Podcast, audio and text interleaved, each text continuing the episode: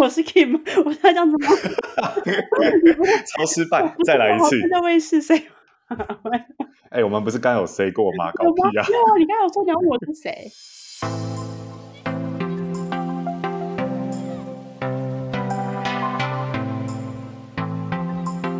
大家收听城市豆沙包，我是 Carlton，我是 Kim。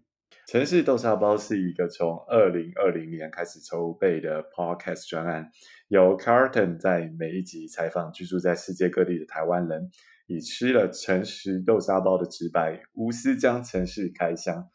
所以今天我们请到 Kim，我们今天要谈哪一个城市呢？斯德哥尔摩。哎，你有没有觉得这个城市名字很长？我其实之前在想访纲的时候想到这个问题。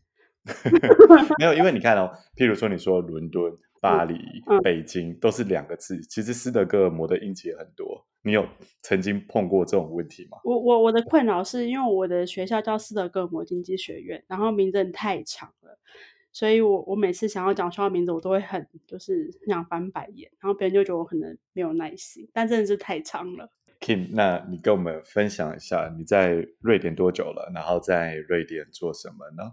我可以非常精确的跟你说，就是我是二零一七年的八月十六号抵达瑞典，然后我在这边前两年是念硕士，然后毕业之后就开始在这边工作，这样子。真的很精准诶，北欧级的精准。我们前面应该有说过，不用那么精准，对不对？我不知道，我觉得这个日期就一直烙在我的心中，哎，可能是一个就是意义非凡哦。为什么？一种烙印的概念，是不是？我觉得我我有我一直都有种习惯，就是记一些。对我意义非凡的日子，像是什么指考日期啊，因为每一年都是七月一号嘛。然后，然后那个我第一份工作的第一天的日期，我也都记得。嗯，很好，所以是一个很会记忆日子的朋友呢。是的，是的。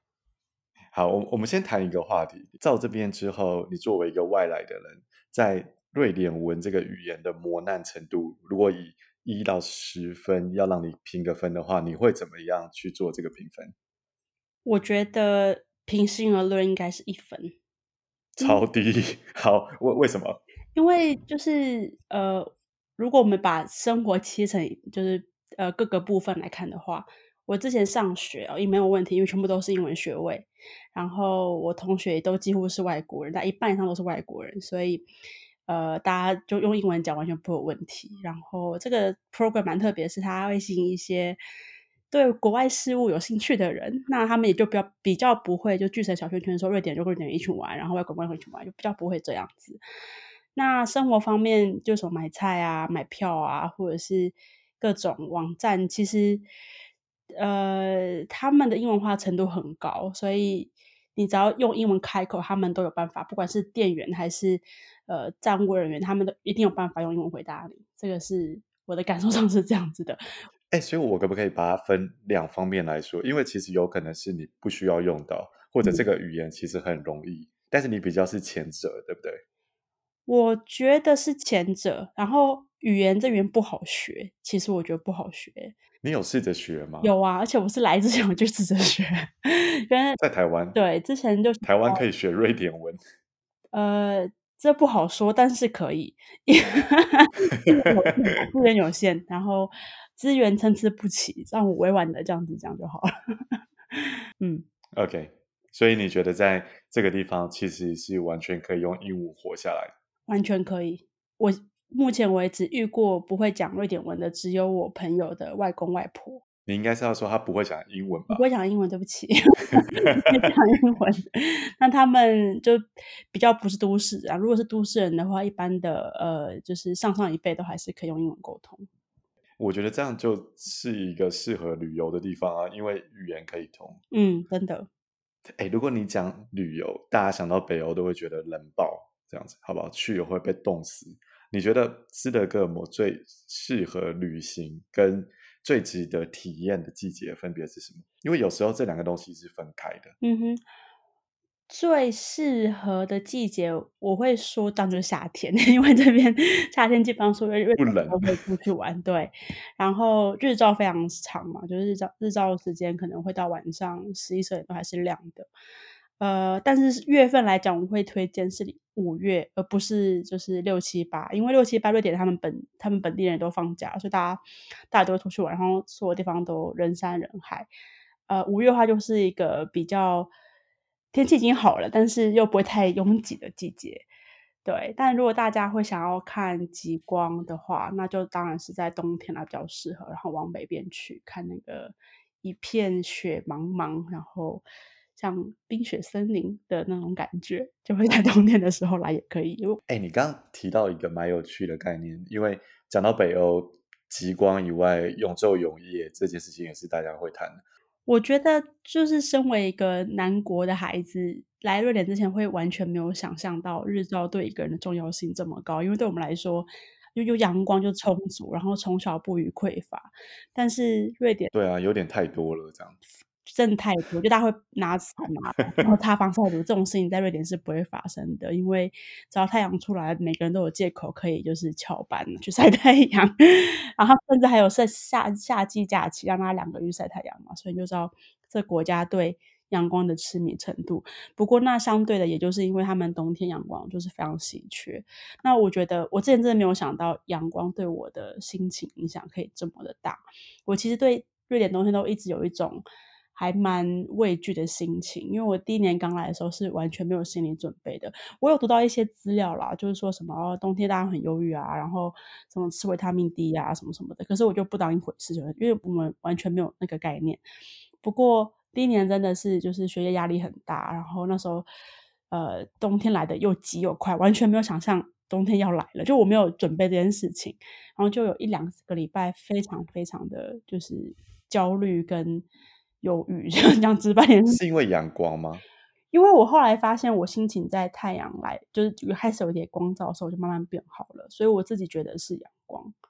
它一天到底是真的是永夜吗？应该不是，对不对？永夜要到更北边去。OK。空的话，大概就是那时候概念是这样的，就是我的课通常是早上九点开始，然后下午可能三四点结束。是我出门的时候天是暗的，然后回去的时候回家的时候天也是暗的，因为它的光照可能是在九点十点呃呃才出来，然后两三点就没了。可是它那个光照也不是大家想象那种晴天的光照，它是有点像是阴阴暗暗呃的那种。OK，阴天。对对对，所以所以并不真的是会让你觉得说哦，我有阳光 那种那那种那种天亮。所以就是你其实天还没有亮你就出门。然后你都还没回家，天就已经黑了。我就这个概念，而且那个亮就只是好像可以比较不用开灯的样子，但会出大太阳吗？不会，呃，有时候让人会太阳会出来露脸，然后大家就冲出去这样子。不过大部分时间是没有太阳的。那这这样的情况会持续多久？最惨是十一月跟十一月是最惨的月份，原因是在于它的那个日照时间是每天每天都在缩短。然后到十二月，越来越忧郁。对，没错。然后十二月大概就是会，呃，一直都很黑，可是它没有那种越惨越来越惨的那种感觉。就反正已经每天都黑啦。对，然后还可以怎样？过了冬至之后就会慢慢变亮嘛。所以一般来讲，到二月，我自己自己内心都有一个已经有一个时间表了，就是到二月的时候，我大概心情就不会太受到天天那个天后的影响。调试的很好哎、欸，没有没有没有没有，我其实没有调试，我其实十一月我都会尽量不要待在瑞典，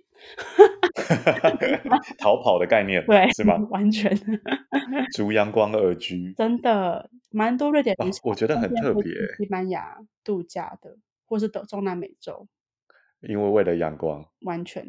哎，讲到北欧，还有另外一个我觉得很深植人心的观念，就是生活超贵，嗯，那。你在那边生活，你可不可以跟我们稍微谈一下这个话题？就是生活费用到底有多高？我可以用更直觉的方法去讲这件事情。就是，好，我们现在录音这个时刻的呃，台湾对克朗大概是呃三点四对一，所以一个克朗大概就是三点四台币这样子。那我朋友来这边找我玩，他们通常的感想就是：哎，Kim 啊，那个这边的标价就是还蛮合理的耶，就是他那标价就跟台币是一样的，只是那个币别换成了克朗而已，代表就是三点四倍的概念。对对对，就是物价就是三点四倍。所以我这边我要买东西的时候，我就很好判断这东西在这在北欧是贵还是便宜？就例如说一杯咖啡，它这边卖四十克朗，我就说，哎，那差不多啊，台湾也是卖就是四十台币，那就是一个很蛮合理的价钱。然后如果说它是鲑鱼卖九十九克朗，然后是一公斤，我会觉得哇，超便宜，因为台湾的鲑鱼比较贵，我就会多买鲑鱼，大概是这个概念。好，那既然都聊到咖啡，聊到食物，我想聊一点刻板印象。我觉得瑞典有一个食物在台湾莫名的知名。就是 IKEA 的肉丸哦，这真的是瑞典人会吃的东西吗？欸、还是这是一个都市传说？没有，我今天晚上才吃肉丸呢。哦，很准确。亚的，对啊，呃，这边肉丸就是超市都会卖，然后他们有那种可能呃炸好然后冷藏的，或者是冷冻的，然后大家就会买回去微波，然后也蛮，所以真的是经典瑞典食物。诶，前几年其实有出一个新闻说，肉丸并不是瑞典的，呃，怎么讲原产？诶，肉丸，瑞典肉丸不是在瑞典原产，其实从土耳其就是运土耳其的。对，所以我不能说它是一个瑞典食物，但是它的确是瑞典还蛮受欢迎的一个。主食啊，这样讲，他们这边的人很爱自己做肉丸，然后就跟我们台湾卤味一样，就可能每一家都有自己的肉丸。我家巷口的肉丸，这个概念。哎，不是巷口，家里面，因为巷口会太贵。哎，讲到自己家里这件事情，还有一个东西是大家会联想到，就是北欧橱窗之类，就是什么北欧的居家啦，北欧的设计感啦，嗯、丹麦的设计啦，瑞典的呃居家装饰啦等等。嗯。我觉得很多事情是就是环环相扣的，就是像台湾人跑出去外面最常去去吃餐厅嘛，那这边就餐厅非常的贵，所以呃人工很贵的关系，所以餐厅非常的贵。那他们就会相对花很多时间在家里面，然后再加上冬天又冷，然后又黑，大家就更喜欢在家里面，所以他们就会尽量把家里布置的还蛮温馨的。那所谓的大刻板印象面的北欧风是存在的，就是他们这边有一个 app 叫做 Hemnet，那就像是一个平台，收集各个房仲业者的呃房屋在要出售的房屋，那你上去看，你就会发现说，好像 每一间房子都长得差不多，就是所谓的北欧风。就放满 IKEA 家具吗？不是哦，不一定是 IKEA，因为 IKEA 的确很常见，但是就是很纯白的，然后非常简约。然后会有一些就是装饰品或者是香氛类的东西，就他们喜欢造呃香氛类的呃装饰品跟那个调味料，就是在厨房的调味料这样子。大家喜欢在家里面煮菜嘛？对。但是我觉得在台湾的北欧风可能会会蛮容易联想到，就是可能日式 之类的。但是我哦，中还是简约。对，我觉得日式还是有偏一点，就是呃比较温暖的色调。但是我在这边看到的那些房子，他们都还蛮还蛮现代又冷冽的，就线条会比较锐利一点，不像是那个日本那种比较温润的感觉。不过这是我个人感受啦，我觉得风格这种东西是很难完完整定义出来的。想跟你谈一下呃关于旅游的话题。嗯哼。我们刚才有聊到那个季节嘛，就是什么季节最值得体验？嗯，那我们能不能跟你聊一下斯斯德哥尔摩这个城市本身？就是你在斯德哥尔摩，你最喜欢的地方是什么？我家，因为大家因为时间非常的长。好，欢迎大家到斯德哥尔摩，就到 Kim 家去玩。没有没有，就是如果讲旅游的话，我有个地方是我。都会带我朋友去的，就是它是它其实是一个墓地，就是那个墓园墓的那个墓的墓园没有错。那就我那时候第一次去的时候，我其实很惊讶，因为我我只是看到说它是一个很有名的，怎么讲，设计师做出来的。就如果大家来斯德哥尔摩，我通常都一定会去那个市立图书馆，那是同一个设计师呃设计的。不过这个墓园是他非常早期的一个作品。那我那时候去就发现，这地方虽然它是墓园，但是它有一种很让人沉淀的感觉。就是你进去，它就是墓园啊，当然超可以让人沉淀。很惊讶吗？我我我，你有时候在台湾，你可能觉得坟墓或者是你要扫墓，就有种就是哎，旁边会不会有很多？就是 你看，哦，你是说感觉那边很清静，是这样吗？对，那边有非常 OK，非常。就你不会觉得它是一个墓园，你不会觉得它是一个哀伤的地方，你不会觉得它是一个充满就是呃冤呃含冤而死的 冤魂的地方。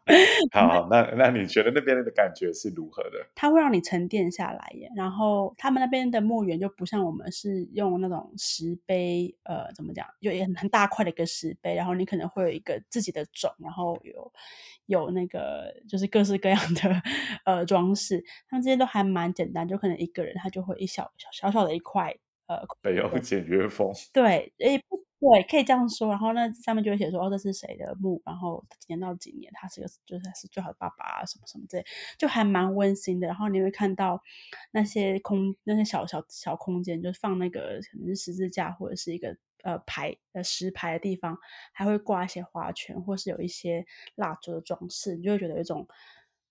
温馨感，但我不知道为什么在台湾好像是这个温馨的墓园呢？对，站在那边变成有很温馨的感觉，我真的不知道为什么。所以每一个墓园都可以吗？还是你有特别的墓园？没有，它叫林地墓园哦，刚好没有听啊。OK，对它，它它的瑞典文就不要让我献丑了。它 它的中文名叫林地墓公墓，那它就是呃森林的林，然后地土的地，土地的地，然后公墓这样公公家的墓园。嗯，OK，我觉得其实我可以理解了，大概理解那种。如果你说它是一个临近的地方，你会想去逛。除了逛墓园这件事情以外，能不能跟我们分享一下你在斯德哥尔摩你最喜欢做的一些事？斯德哥尔摩最喜欢做的一些事情，这边要或者瑞典，我们我把范围放大。瑞典，瑞典，我我觉得，我觉得跟台湾一个很大的差别是。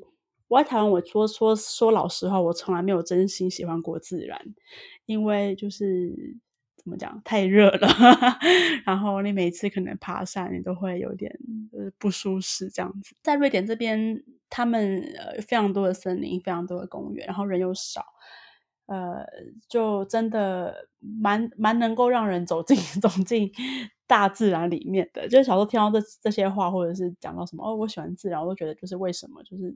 其实是气候的关系吧，因为不会热，不会流汗。但是他们的那个景观，就是直批景观也好非常多，我不知道他们怎么办到的。就是台湾的那个树都长得有点就是乱七八糟，但是呃，我觉得其实是气候的关系吧。因为寒带国家你就不会有这么多苔藓啦，或者垂挂类植物啦。我们这边多元性比较低，就看起来比较 整齐。对，那个北欧简约风的生态。丢。然后再加上他们这边呃森林有很多，就是香菇啊，或者是莓果类的东西，大家夏天就会去采，所以就有一种在森林里面寻宝的感觉。但是，哎，我常听到这个，就是夏天的时候跑去采各种香菇。嗯，你有尝试过这件事情？我只有采过蓝莓，就莓果，因为它就在我们家的，就是。门口，我还没有真的去采过。你只是去人家门口 顺便摘蓝莓而已，啊。对，就就听起来就很梦幻啊，没有啊，就是哎，他说我们家这边有门口，你要不要来摘一下？我说好啊，而且他没有那种专门摘蓝莓的工具，就不用一颗一颗摘了，就还蛮好。原来摘蓝莓有工具？是的，没错。然后你可以现摘现吃，然后我们当天就做一个蓝莓派，这样子就觉得这种事情真的台湾。好，我们刚聊完，你最喜欢。在斯德哥尔摩做的事情，那如果要你讲你最讨厌，不管是斯德哥尔摩或者是瑞典的一件事情，你会讲什么？我一定要跟大家说，就是瑞典斯德哥尔摩对我来说非常的无聊，他能做的事情真的不多。即使他今天有活动，他的那个、对啦，你都去逛墓地了。对，没错，现在墓地还没有人。就是如果你是一个热爱，就是各式各样的活动，然后有人群，然后。呃，在酒呃，在在一些派对，但他们那派对很多，可是就那种大型活动或者是艺文活动，相对台台湾甚至呃，就不要讲巴黎了，就相对台湾可能都还比较少。那好处就是他们这边演唱会的票很好买，而且因为瑞典是世界音乐重镇之一，所以很多很有名的歌手还是会来瑞典，但是他们票就是你不需要像台湾一样，就是要疯狂的去抢，就是你可能哦，他今天来，然后。可能过一个礼拜开，就是呃，过礼拜开卖过一个礼拜之后，你还是可以买到他的票之类的。不过他就反映的就是瑞典人，因为他人口直接就少台湾一半嘛，所以呃人口就直接间接的影响到了他们这边的活动的丰富度，跟这边他们的文化性也是比较疏离的文化性，就不像是可能拉丁美洲啊，或者是甚至亚洲那种很强的那种群聚性，所以这边的人的生活是还蛮独立，各过各的生活，比较不会去呃举办很多各式各样的活动。就是如果你用正面去形容它，你会说哦，大家都很独立自主的活着。对，但是如果你用负面的方式形容它，你会觉得最不喜欢的一个地方就是，其实这地方蛮无聊的，真的是吗？真的，比我想象没有，我没有想象过会这么无聊，因为毕竟 Stockholm 也是一个首都嘛。但是，然后我也我我也曾经以为是我个人的问题，就不会语言呐，当然这是原因之一，没有错。但是就那个整个城市氛围来讲，它的确不是一个非常活跃的城市。所以你你建议，如果大家去了斯德哥尔摩好了，嗯、那除了逛林地墓园以外，嗯，你有什么建议的事情可以做吗？我自己还蛮喜欢看他们的夜廊，就是 gallery，OK，、对，因为艺术，他们这边的独立艺廊还蛮多的，然后风格会跟我们不太一样，所以所以就是如果没事就去看一下，是还蛮，如果你喜欢艺术的话，你就觉得说，哎，还蛮有趣的。不过。呃，对艺廊、对艺术比较没有兴趣的人，我觉得来这边可以多吃一些他们这边的，就是比较好的餐厅，因为就是新北欧主义的饮食也是就是在呃 s t a r k o 就是非常盛行。我记得它好像是米其林密度最高的城市之一吧，我记得没有错的话。对，所以真的吗？嗯嗯嗯。哎，来立刻查一下。没有没关系，算了啦，我们没有那个，我们没有预算请一个人形 Google 在旁边查。那我们我们就是之一，米其林可以之一可以，对，之一之一城市之一，所以哎，你刚刚提到一个很专业的名词，哎，新北欧美食风格。哦，对，新北欧可以稍微叙述一下吗？其实就是吃食物的原味，然后当季现菜。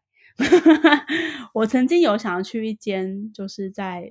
呃，瑞典大概中部的地方一间餐厅，然后他那个主厨就是所有食材都是他自己种的，然后有一些东西甚至是要储藏在那种呃石库，石头做成那种储藏室，然后放什么什么一两、嗯、一两年之类的，然后那地方就是地处非常偏僻，所以。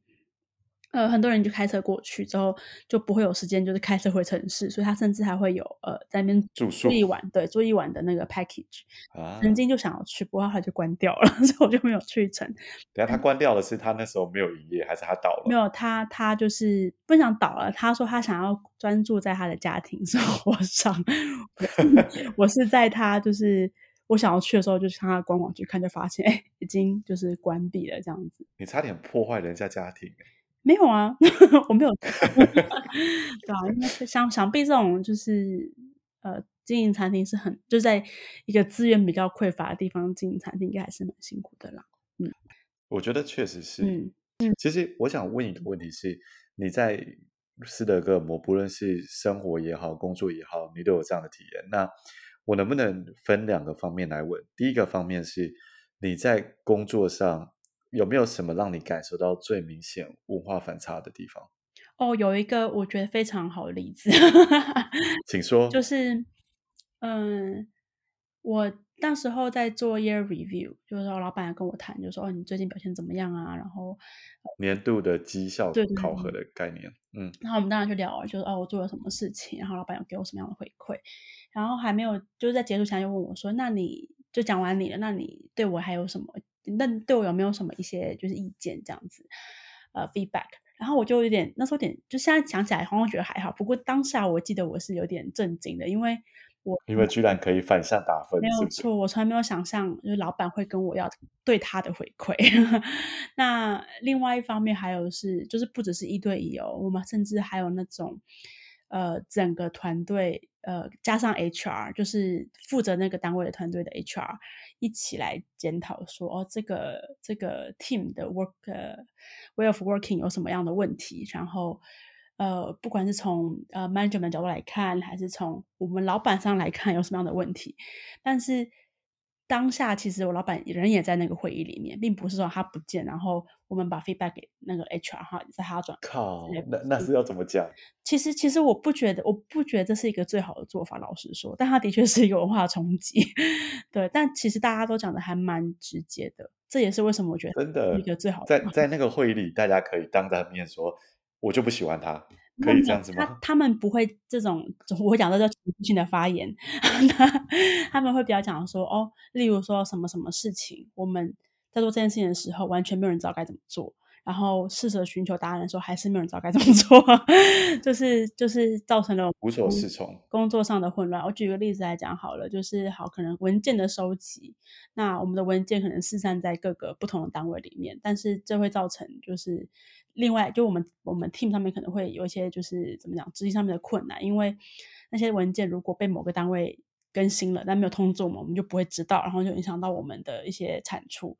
像这样子的问题，都会在那个团那个会里面直接的被弹出来，然后可能会有些人会举例啊，例如说他们正在正在经手的专案有什么样子的，就是类似的情况。那这些东西就是是我觉得是很怎么样血淋淋的，对，在在在在在我以前在台湾的环境里面是非常不一样的，就有点像说。它是一个很大家把问题放在桌面上开诚布公的谈，对的一个会议，对，因为在台湾可能大家会比较依循开会不讲话，然后在背后再去私下沟通的一种方式，对不对？其实这东西我觉得它不会是一翻两瞪眼的，就是当然我们有些问题也是，就是大家会私下去乔。对，当然它是一个比例的问题了。嗯、对，其实真的是，嗯、就是相对来讲，我觉得这边会更摆在桌上谈，然后也不是一直都这样，而是在它会有一个场合让大家讲这件事情。因为如果今天每个人都会在就是各个会议里面都会摊开来讲，其实我们就不需要像这样子的一个检讨会议嘛。但是我们就是哦，这是一个很好的点，对对，对，嗯。OK，所以这是一个那种应该说。有限度的一个公开透明的场合，对，好的，这是在工作上来说。那如果我们放后面退一步，就是在生活上来讲的话，有没有什么真的让你觉得很反差的文化差异？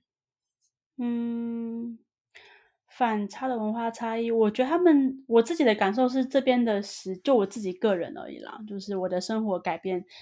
呃，最大的差异在于我时间的运用。以.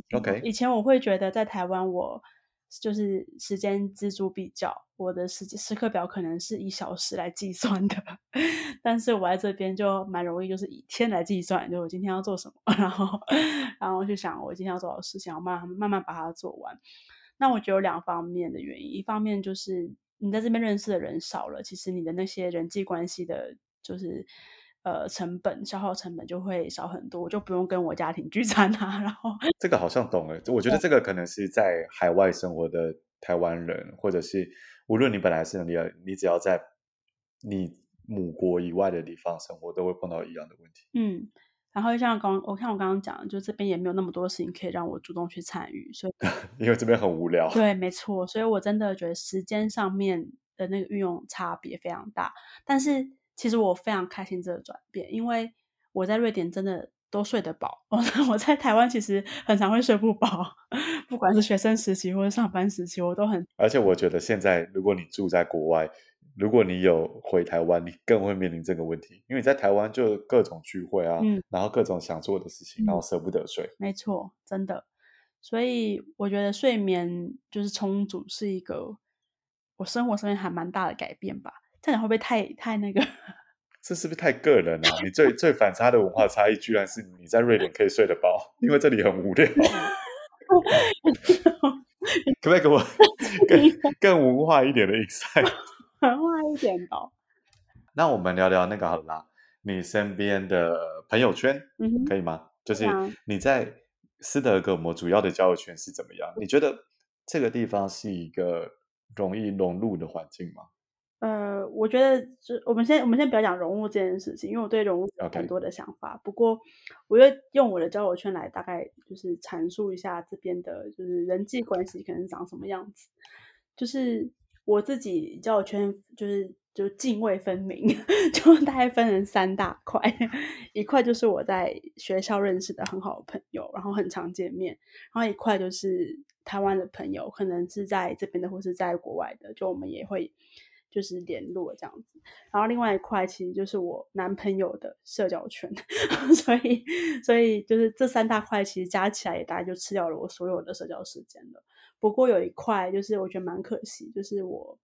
在公司一开始还 coffee 还没有来之前，其实我交到一些还蛮好的同事。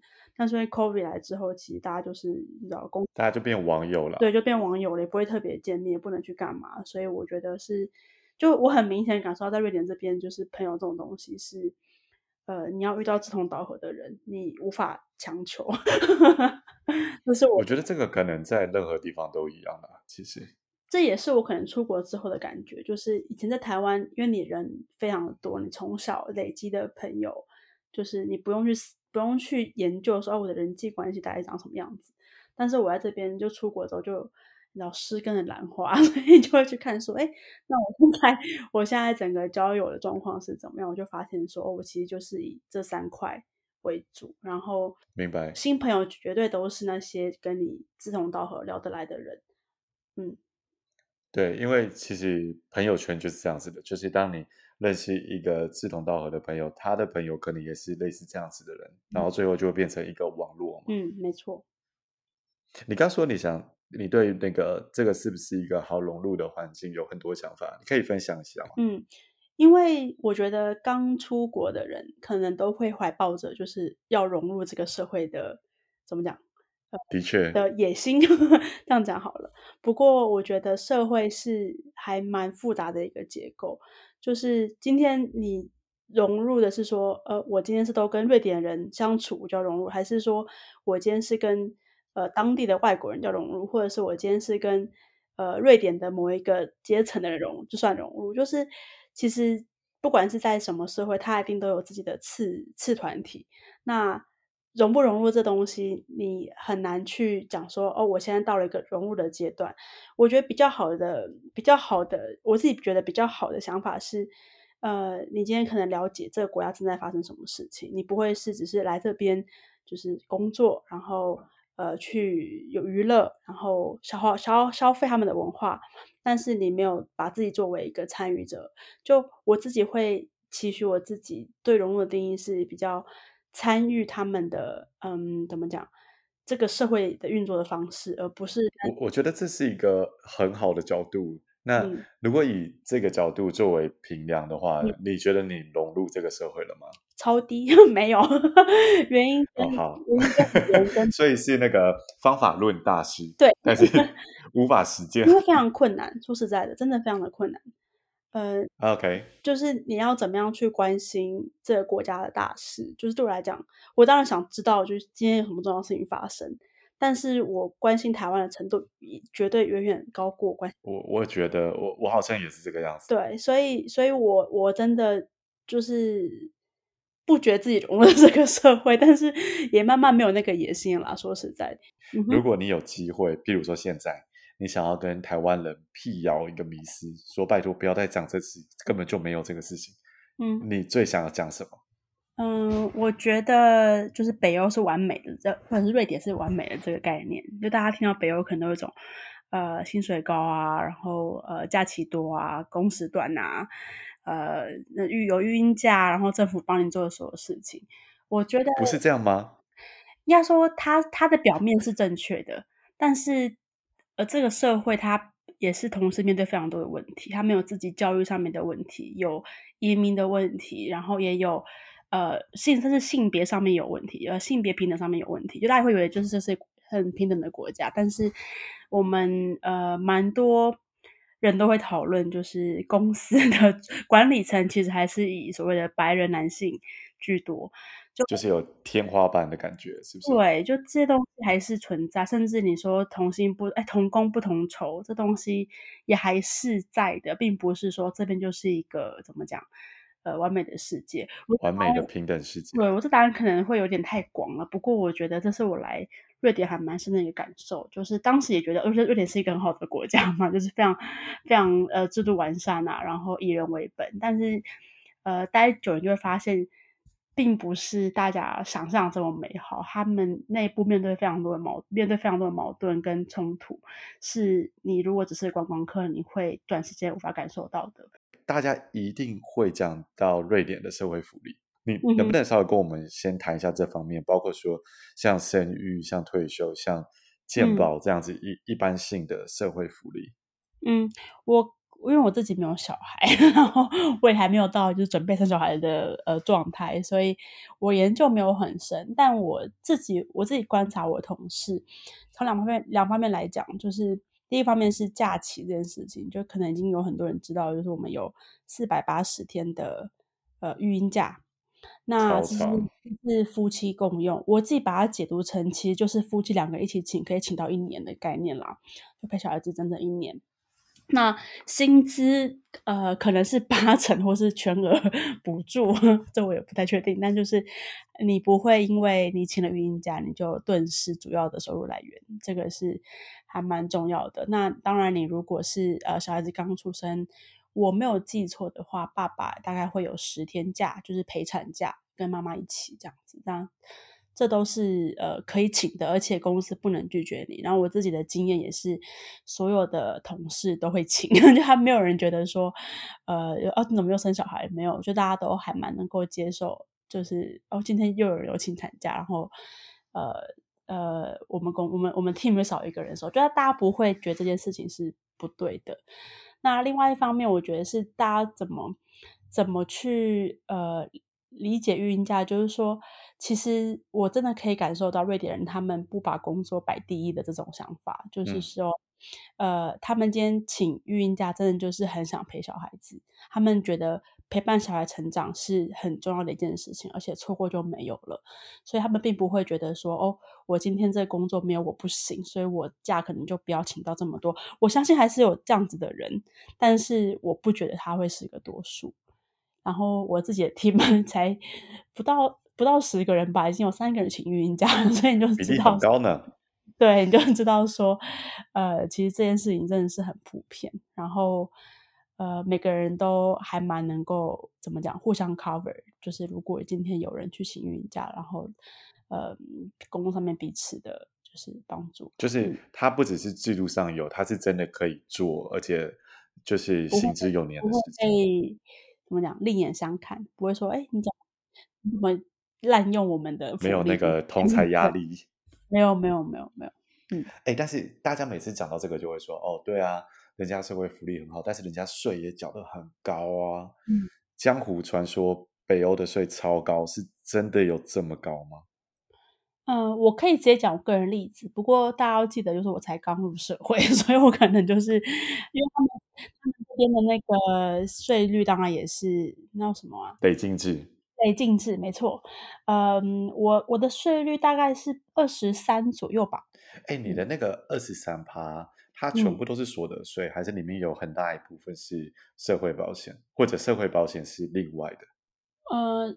呃，所得税，因为我发现其实每个国家的这种东西蛮结构蛮不一样。譬如说，我自己住在法国好了，就是我的所得税其实超级低，嗯、所得税可能只有四趴，嗯，但是我的社会保险可能有二十四趴，所以我最后可能也是扣掉将近三分之一，但是主要其实都是拿去缴社保了。哎、嗯，然后我想问另外一件事，你知道我在访你的时候，我之前那我当然会先做一些功课嘛。你知道我一打瑞典，嗯、在 Google 出来最第一面最多的话题是什么？你知道吗？不是 IKEA，难民，完全不是、欸。这个这个题目好像有点冷哦。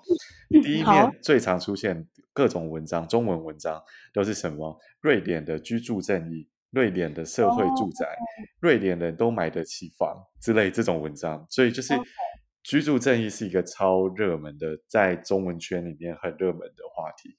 嗯，因为可能就是中文圈里面有这种有土是有财 的那个想法，所以对房子相关议题就特别感兴趣吧。这个我认同啦，但是能不能跟我们聊一聊？嗯、譬如说在瑞典，嗯，租屋或者是买房，或者是一样是年轻人，他们会不会跟台湾人一样面临那种、嗯、我四十年不吃不喝，我可能可以刚好存满头期款？嗯，我觉得在我讲之前有一个观念蛮不一样，可以先介绍。我发现这边的人他们换房子的频率比就是台湾人高非常的多。意思是说，我觉得台湾人在买房子的时候，可能都有一种呃，我就在这边住，可能要住蛮长一段时间。像我自己爸妈他们是买一间，然后又从他们结婚到生我啊，然后到那个我长大都同一间房子。可是这一边呃，因为你租房子每个月负担的成本比你真的买房子，然后付房贷跟那个管理费，呃的成本比起来贵蛮多的，所以这边的年轻人，哦，他们存到了头期款，他们通常都会先选择，呃，买一个小一点的房子，然后之后再慢慢换换换到比较大的。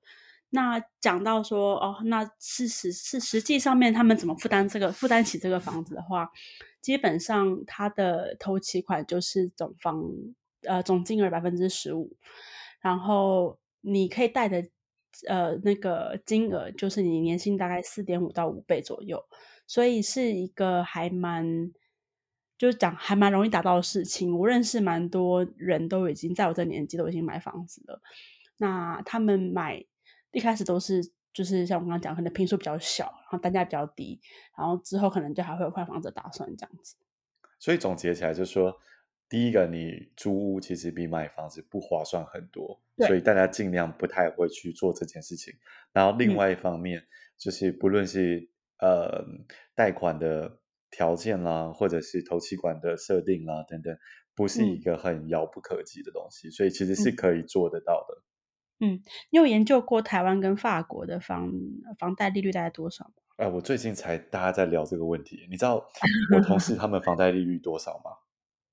零点九趴，零点九，那很低很低。零点九趴，哎，我觉得这是什么鬼啊？这是非常低的房贷利率。一般人会拿到大概是一点一、一点二左右，零点九是真的很低了。但是就算一点一、一点二，那也是很低啊。在瑞典，我听到大概就是一点二到一点五、一点六左右，嗯，嗯，大概是这个 range 差不多。就买我，我觉得买房的确。在瑞典是比较容易的事情嘛，如果就年轻人的那负担能力来讲的话，但是我觉得一方面这边的人也是把买房子看得没有像台湾那么严重的一件事情，就是不是一辈子一次的事情。对，没错，所以他们通常做好评估，他们就会下手了。能不能跟我们聊聊？我知道你写过一篇文章在讲这个事情，嗯，但是除了这个之外，在一个短短的访谈之中，你能不能跟我们谈一谈 COVID 这个事情是怎么影响？在斯德哥尔摩的生活，跟你又观察到什么样的东西？嗯嗯，其实还蛮蛮多人应该都有注意到，就是瑞典是一个还蛮 呃，台湾叫佛系防疫的国家，但他们从来不觉得自己是佛系防疫，就是他们觉得他们是在做尽力了事情。对，那呃，我们的生活，就我自己的生活是。当然，就是因为我们毕竟是台湾人嘛，所以我们我们的那个神经比较紧绷一点，就是会自主隔离啊，然后尽量不去办公室、不去餐厅、公共场合，这些我们都有做到。不过，你今天如果真的想要去外面吃饭，或者是想要跟朋友聚餐，其实都还是可以的。呃，但是他们有一些，他们叫 recommendation，就是建议你不要这样做，例如说长途旅行啊，然后。呃，餐厅哦，现在比较严格的规定就是餐厅八点之后不能够卖酒。那前几个小时又公布了，就是以后所有餐厅八点半之后就要停止营业，不管你有没有卖酒都是。但是这些规定，我觉得在就是全球疫情在这么严重的情况下面，看起来还是有一点就是亡羊补。对啊，有点不合时宜。对，没错，就好像慢了好几拍。巴黎的餐厅都不知道已经多久没开，是 可能一年了吧？是啊，那当然内部还蛮撕裂的，因为当时最一开始他们采取像这样子比较，我讲我会讲比较消极的做法，他们原因是在于他们希望呃不会在瑞典有那种就是多波。